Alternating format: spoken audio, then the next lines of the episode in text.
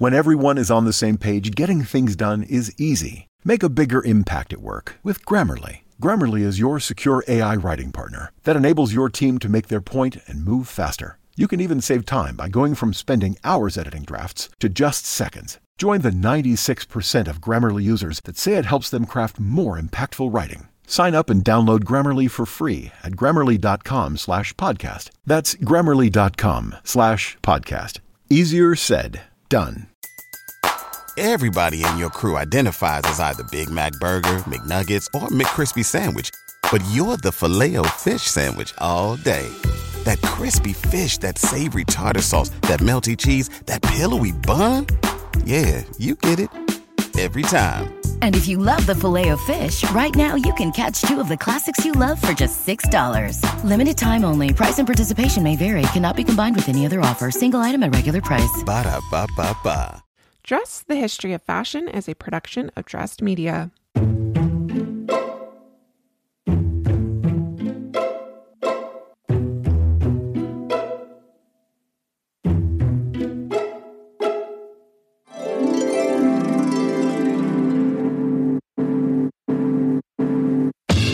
Over 8 billion people in the world, we all have one thing in common.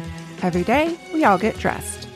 Welcome to Dressed, the History of Fashion, podcast where we explore the who, what, when of why we wear. We are fashion historians and your hosts, April Calahan and Cassidy Zachary. Tis the season, dress listeners, and by that we mean it's time for our annual hiatus, where Cass and I take some time off from making brand new episodes to relax and spend some time with family and friends. But in the meantime, please join us as we retrace our own fashion history footsteps with a selection of our favorite past episodes. Happy holidays to all who celebrate, and we can't wait to catch you all super soon for season 7 of Dressed, launching end of January 2024. Please enjoy this episode from the dressed wardrobe of over 450 past shows. Well, today's topic, I am a bit embarrassed to say, has been on my list of potential fashion history mysteries for a year and a half. Listener Whitney wrote to us in April of 2019 to ask How did the transition from horses to cars affect fashion? I think it's pretty difficult to drive in a bustle, and were driving gloves as common as the movies imply? And, you know, that is such a great question, and one that necessitated a deep dive, or should I say, deep drive into the annals of history. April, I think you and I were both very happy to discover that car driving has always been a woman's business. Literally. Yep. Because today's inquiry takes us all the way back to 1885. And that was the year that German inventor Carl Benz built his Benz patent motor wagon, and he patented it one year later. And Benz is really regarded as the father of the modern car because his Benz motor wagon was not only propelled by an internal combustion engine, but it is also considered the world's first production automobile. In other words, it was the first car that was really put into mass production and the public could buy it. And we want to emphasize the term modern here because steam powered vehicles actually date to the 17th century. Alas, while that is certainly a super fascinating history, today's FHM specifically concerns the period when, thanks to technological developments, motorized vehicles really began to enter the mainstream as viable substitutions for what had been for centuries horse drawn carriages. And while we've all likely heard of the luxury company Mercedes Benz, a future incarnation of Benz's company, how many of us have heard of Carl Benz, or more importantly, his enterprising wife, Bertha? Bertha Benz, born Cecily Bertha Ringer, was actually the financier behind Carl's business operations. And she played no small role in his business's success at a time when horse drawn carriages were the only form of small scale mobile transportation alongside, obviously, with walking and riding horseback, it was Bertha Benz, along with two of their teenage sons, who took her husband's motor wagon Model 3 on a 60 plus mile journey from her home in Mannheim, Germany, to visit her mother in the city of Pforzheim. And uh, this was a journey that normally would have taken two plus days by horse and wagon, and it was achieved in less than one. And this journey was really heralded as the first long distance journey in an automobile And Bertha apparently took the motor wagon without even telling her husband. Yep. yeah, she was just really determined to prove to his naysayers just what this new machine could do. And this was 1888 after all. So, three years since Benz had first introduced his motor wagon. And let's just say he was not the greatest promoter. Um, you know, the, the duo had not yet achieved the excited responses that his innovation really did deserve. And that's where Bertha comes into play. Right. And there's actually a really fun dramatized video of Bertha's journey on YouTube. It's by Mercedes Benz. It's called Bertha Benz, the journey that changed everything. And it's quite fun to watch and imagine what this journey would have been like for her and her sons. And the short film captures this really pivotal moment in Bertha's journey so just imagine Bertha and her two boys set out at the crack of dawn, and they are happily on their way until Bertha realizes they need fuel. And of course, at this time, there are no gas stations, so she has to stop in a town of Wiesloch, where she immediately heads to the pharmacist for some Ligroin. And this is a cleaning fluid that contains petroleum and can keep her motor wagon running. To this day, the still standing pharmacy is known rather playfully as the quote, first gas station in the world. Oh, I love that.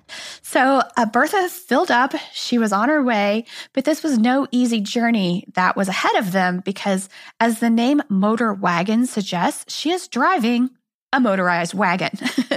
so it has two wheels that support the seats and the engine and one in the front. So kind of imagine kind of riding like a tricycle, but it's a wagon. And Bertha and her two boys are sitting in the open air completely unprotected from the elements. And you also have to remember they are traveling on unpaved roads. And why are we telling you about this trip? You may be thinking, dress listeners. Well, fashion actually played no small role in Bertha's adventures. Bertha, as a woman of means out in public, would more than likely have been fashionably dressed in 1888 attire, which meant, among many articles of dress, she would have been wearing a bustle and a bustled gown, a corset, and of course the requisite hat and gloves. To have let the house without wearing these last two items would have been a social faux pas, not to mention the hat was absolutely a necessity in keeping Bertha protected from the sun. Now, we hear what you are saying, Whitney you know, driving in a bustle. Well, 19th century women's fashion is so different from what we wear today that it is easy for us to label these garments as impractical and uncomfortable. But these garments were functional because they had to be.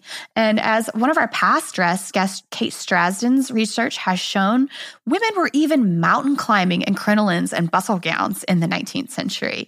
So why not drive a car in them as well? You know, bustles weren't always these rigid structures. You know, they, they collapsed so, so that you could sit down. In April, Bertha's attire was functional in more ways than one. She reportedly had to use her hairpins repeatedly throughout the journey to unclog valves. And as the story goes, she even used her garter to plug a leaky valve. like I said, enterprising and fashionable. yeah. And needless to say, Bertha and her boys did make it to their destination safely. Her journey did wonders to promote the Benz brand, and her 66 mile trek was basically an informal and kind of impromptu publicity tour because wherever she went, everywhere she stopped, people marveled at this new machine. And so, like you said, Cass, in more ways than one, she was really pivotal in getting the whole Benz motor wagon operation rolling pun intended there. Uh, so it was not long before Benz's competitors also began flooding the market with their own designs. And it might again go without saying, while ubiquitous to us today, the motor wagon, like the bicycle, was this incredibly new phenomenon in the 1880s and 90s, and a luxury which at first was only enjoyed by the wealthiest few, and that was first in Europe, then it came to America. And to illustrate this point, I wanted to read an excerpt from an 1897 New York Times article about the arrival in the US of the quote, new mechanical wagon with its awful name, automobile. and that arrived in Newport, Rhode Island, which was then the playground of America's richest families. The article goes on, quote, but the wagons and carriages and cabs that run without horses are to be the vehicles of the future, and continues, sooner or later, they will displace the fashionable carriage of the present hour, and the horse will cease to be an important factor in the transportation of human beings for pleasure or business. And oh boy, were they right, because technological developments quickly resulted in the evolution of the automobile.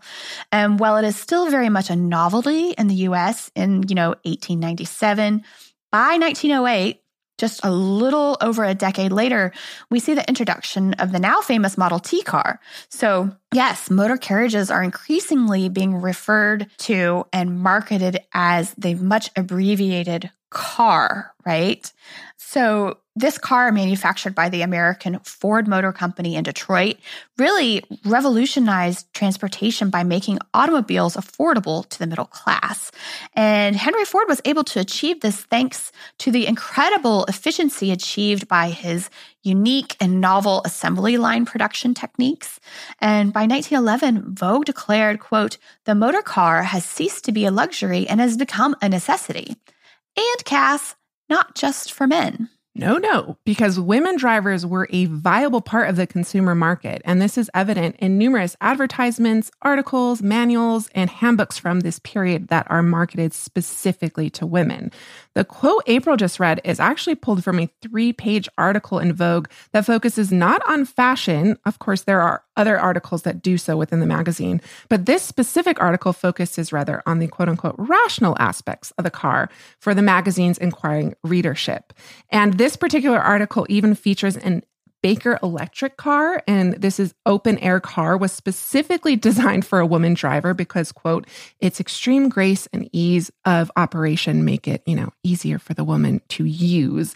And if that sounds sexist, it's because it totally is. Electric cars, and yes, there were electric cars in the teens, were marketed to women because they were believed to be easier to operate. So they did not require, you know, the excessive hand cranking of the gas fueled cars and were generally considered to be less labor labor intensive, marketed as so easy to drive, a woman can do it.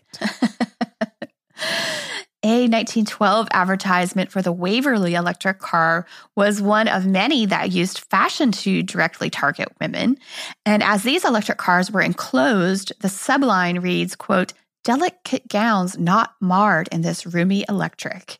And while this particular ad shows a male driver, the ads for Baker electric vehicles combined both women drivers with stylistic appeal. And it's really fun to look at some of their ads over this 10 year period because both of the, the illustration styles and the clothing styles really kind of mirror some of the ones that we've seen in pochoir fashion publications from this time period, which Cassidy and I have actually written a book about. And these advertisements are completely using fashion to market their their automobile brand, right? Obviously, they're making fashion and the driving woman synonymous with each other. Yeah, and these marketing tactics were actually adopted by many of the major car companies, including Ford, who in 1925 produced a car ad in Ladies Home Journal that was really espousing this, you know, idea that their car allowed women to quote accomplish more daily, yet easily keep pace with her usual domestic obligations. And get this, just two years later, on May 26, 1927, the last Model T was put into production. 15 million cars had been sold by the Ford Motor Company up to that point. And that's just one company. So basically, after 30 years, the New York Times predictions of cars replacing horses as the main mode of transportation had really come to fruition. By 1927, the car was a mainstay of modern life, a place it still maintains to this very day. The end. Except for the fact cast that I think you forgot about one key element of today's fashion history mystery inquiry. Yes, of course. I jest. We are so not done, but I really wanted us to get a brief history of the modern car out of the way. And as we've demonstrated, women have been there every step of the way. And while the introduction of enclosed cars, really pretty early on, allowed the fashionable woman to maintain her wardrobe with little alteration, what of her open air loving counterparts? How did that initial transition from horse drawn carriages to cars affect women's fashion? More on that after a brief sponsor break. Cass, as you know, we are going to be expanding our fashion history travel offerings this year. Mm-hmm. So you better bet that I'm going to be brushing up on my language skills with Rosetta Stone. With more than 25 languages offered, including Spanish, French, Italian, German, Korean, Chinese, Japanese, Dutch, Arabic, Polish, and so many more, that world out there is practically at the tip of your tongue. And that's right, dress listeners. For more than 30 years, Rosetta Stone has been the expert in language learning. There are no English translations, so you really learn to speak, listen, and think in that language, which is incredible. You learn by immersion, and their programs are available to use on your desktop or as an app. And let's not forget that there is an amazing built in true accent feature that gives you feedback on your pronunciation so you learn the proper accent from the very start. For a limited time, dress listeners, you can get Rosetta Stone's lifetime membership for 50% off by visiting rosettastone.com forward slash today. That's 50% off unlimited access to 25 language courses for the rest of your life. Redeem your 50% off at rosettastone.com forward slash today. Everybody in your crew identifies as either Big Mac Burger, McNuggets, or McCrispy Sandwich, but you're the filet fish Sandwich all day that crispy fish, that savory tartar sauce, that melty cheese, that pillowy bun. Yeah, you get it every time. And if you love the filet of fish, right now you can catch two of the classics you love for just $6. Limited time only. Price and participation may vary. Cannot be combined with any other offer. Single item at regular price. Ba da ba ba ba. Welcome back. Just an FYI, the intersection of women's dress and driving cars is no small topic, which is one of the reasons it took me so long to write this episode because I kept getting drawn into to like over 150 years or something of, of car driving fashion. Oh, I think there's even more to say too. Oh, there's so much more. We will definitely do a part two of this if you'd like it. Just let us know. But I searched for automobile dress, for instance, in ProQuest, which um, is you know our search engine that combines the New York Times, Women's Wear Daily, Vogue, Harper's, etc. I received back 60,000 results. So, for our intents and purposes today, we have chosen to just focus on this early transitional period at the turn of the 20th century. Yeah. And we already know from past episodes that increasingly active women in the 1890s were already widening their wardrobes to include functional, practical sportswear. For instance, we did an episode on the etiquette and clothing specific to bicycling, which was a very new and exciting leisure activity around the same time. You know, the adoption of bifurcated garments by women was the most notable and controversial adaptation of dress to this, you know, then novel sport of bicycling. But traveling in motor wagons, or horseless carriages as they were also called, was an entirely different type of activity. And so, while the nature of the motor wagon did not necessitate the adoption of pants by women, motor wagons did similarly expose the passengers to the elements. However, unlike the bike, they did so at increasingly top speeds. And when we say top speeds at this time, we're talking like 30 or 40 miles per hour, right? but women still needed protection. Yeah, and one of the very first articles I found on automobile dress was from an article in Harper's Bazaar on August 13th, 1898, and it referenced the latest addition to the growing list of attire required by the increasingly active woman of a certain means, of course. But it reads that the smart and sporty Parisian has not only to think of her golfing gown, her tailor-made walking gown, her bicycle costume, but also, she has now her automobile gown, perhaps the most important of all for a promenade on automobile. French tailors are beginning now to make a specialty of gowns for the automobile. They are generally in gray, dark blue, or green. And just a note, the dark colors were really necessary to camouflage what was to be an expected, you know, layer of dirt and dust acquired during your journey. Harper's goes on, the coats are smart with many pockets and large and beautiful buttons. The hat, it goes without saying, is as simple as possible, is generally felt, and is worn with thick veil.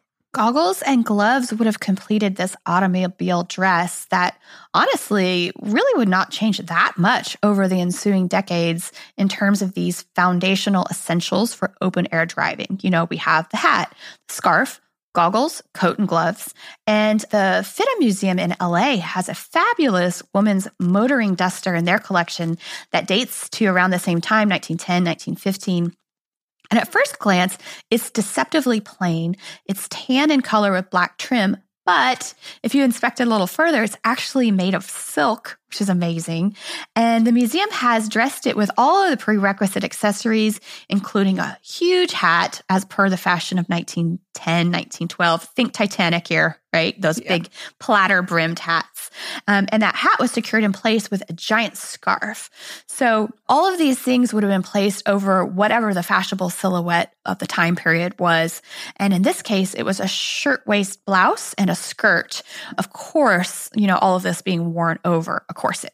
Images of women motorists from this period confirm the scarf as a standard feature and one that was a matter of both fashion and safety. As FIDM points out on their blog, and of course we'll post a link in our show notes, quote, the scarf would have been tied tightly around the hat and hair and the 1927 scarf related accident, which killed dancer Isadora Duncan, illustrates the worst case scenario of what could happen when a scarf was not anchored securely while motoring, end quote. And we actually talked about Duncan's horrific death in our When Fashion Kills episode from 2018. And may she rest in peace, because that was a terrible way to go. Yes. And at stakes in women's motoring dress was more than just her safety.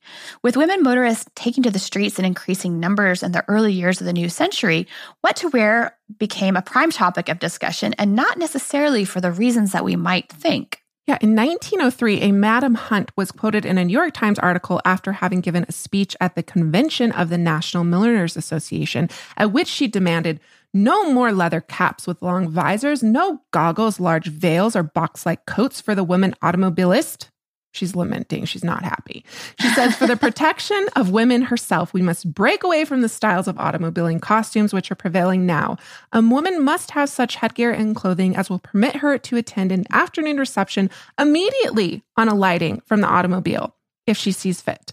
She concludes that while the current style for automobile dress was fine for, you know, riding in the country, they were entirely improper for a lady moving about in the city. Madam Hunt's speech speaks to all of these societal anxieties surrounding more than just clothing. You know, as we have discussed repeatedly on the show, a woman's dressed or undressed body was really the site of, you know, gendered societal tensions and debates about that of a motoring woman, what she should wear was no exception. And, and, if driving wasn't necessarily a gendered activity, the expectations of the driver and the driver's proper attire definitely were. And as Madam Hunt's concerns attest, fashionable attire was a direct extension of the wearer's gender and everything that gendering implied especially in terms of the maintenance of modesty and respectability in the public sphere. So, you know, the increase of cars really pushed women into these urban spaces in a new way, a newly mobile way that some people also found quite threatening. Yeah, and there's a great article in the Journal of American History from 2014 by historian Dr. Emily Remus about the quote unquote Lady Tippler. Had you ever heard of this, April? Lady Tippler and Tippling. Um, and she's writing about these women in fin de siècle, Chicago. And this was, she says of these women, they were, quote, a woman of good family and comfortable circumstances who publicly quaffed spirits. Um, this troubling new metropolitan figure evoked a myriad of evils from the decay of home life to the spread of drunken hedonism. Apparently, April, your and my copious happy hour sessions would not have been acceptable. Now, let's just say Cass and I have definitely killed some bottles of champagne before. and Dr. Remus goes on to write in her article that this illuminates a crucial moment in the making of consumer society when urban public spaces and public culture accommodated the new female pleasure seeker. And this essay suggests that Chicago ladies gained new access to the public realm as patrons of refined and feminized commercial spaces. Yet, the conflict over their conspicuous tippling or drinking alcohol that is what that means um, you know concerned more than than spatial boundaries it really pivoted on the right of women to pursue individual pleasure in public. You know right most brazenly expressed by drinking. And that could also we could argue apply to driving. So more on that right after a brief sponsor break.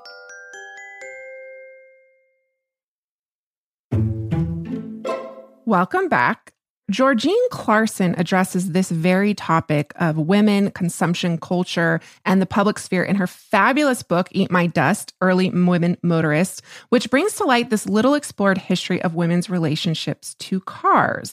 And dress played no small part in this equation. She writes Through their actions, words, and appearances, motoring women articulated a modern desire to fashion new versions of sexual difference.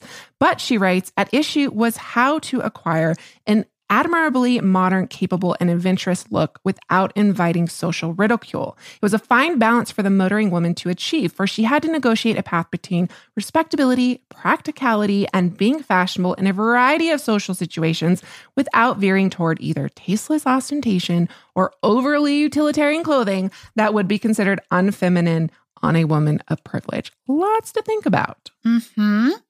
While driving, a woman was first and foremost expected to maintain societal gender standards of dress and beauty. But did she? Yes? No? You know, take women's motor masks as a prime example. yes, motor masks were offered as alternatives to the precarious goggles and scarf combination.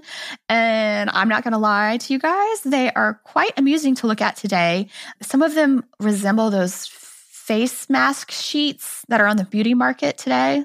I yeah. love them. I have a whole bunch. I always have a stash of them in the bathroom.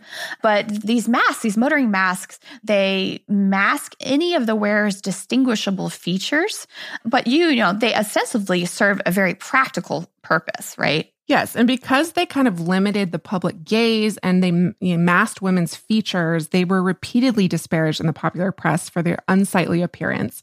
One article in the New York Tribune for 1909, for instance, was written by, I'm assuming, a man who lamented the obfuscation of the wearer's face. He says, It's been said that the modern woman will sacrifice anything that she may go a motoring. The statement would seem a wide one, but when one sees beauty become a veritable beauté de diable, so devil's beauty in the manner here illustrated, it's difficult not to believe it. Obviously, these particular protectors against the dust are more effective than the ordinary goggles are. And of course, they keep the face clean and they guard it from the wind. For all that, it is difficult to believe that many women will doff the old glasses and the motor veil in favor of them. So, at the end of the day, I think that this really, in more ways than one, underscores societal anxieties surrounding newly mobile modern women. And there's a lot to unpack there, you know, especially because the author acknowledges that the masks are practical, but it that apparently does not matter if it sacrifices her beauty and it interferes with a presumably male gaze of the author.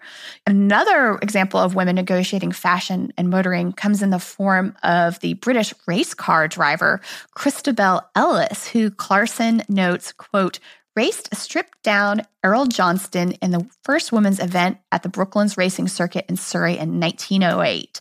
She had little choice but to wear a long skirt, though the car's open body presented major difficulties keeping it in place, end quote. So Despite her male counterparts wearing practical clothing, i.e., pants, Ellis had to tie her hazardous skirt around her legs to keep it from flying about, just like some of the early aviatrixes as well. Yeah, exactly.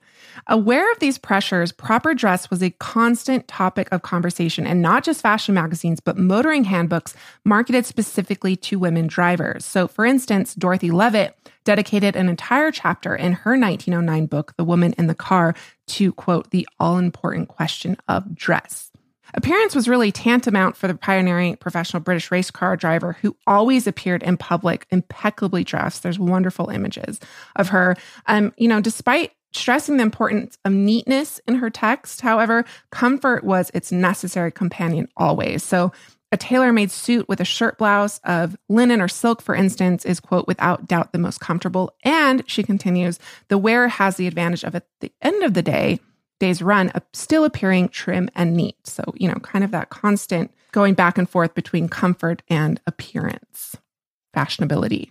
An experienced race car driver, Levitt provides her readers with loads of advice about what to wear. Her tips and tricks include how to tie your scarf to secure the hat in place and never leaving home without your long sleeved overalls, um, which were essentially kind of like an artist's smock. She says, quote, remember, it is better to get grease spots on your washable overall than on your coat or other clothes.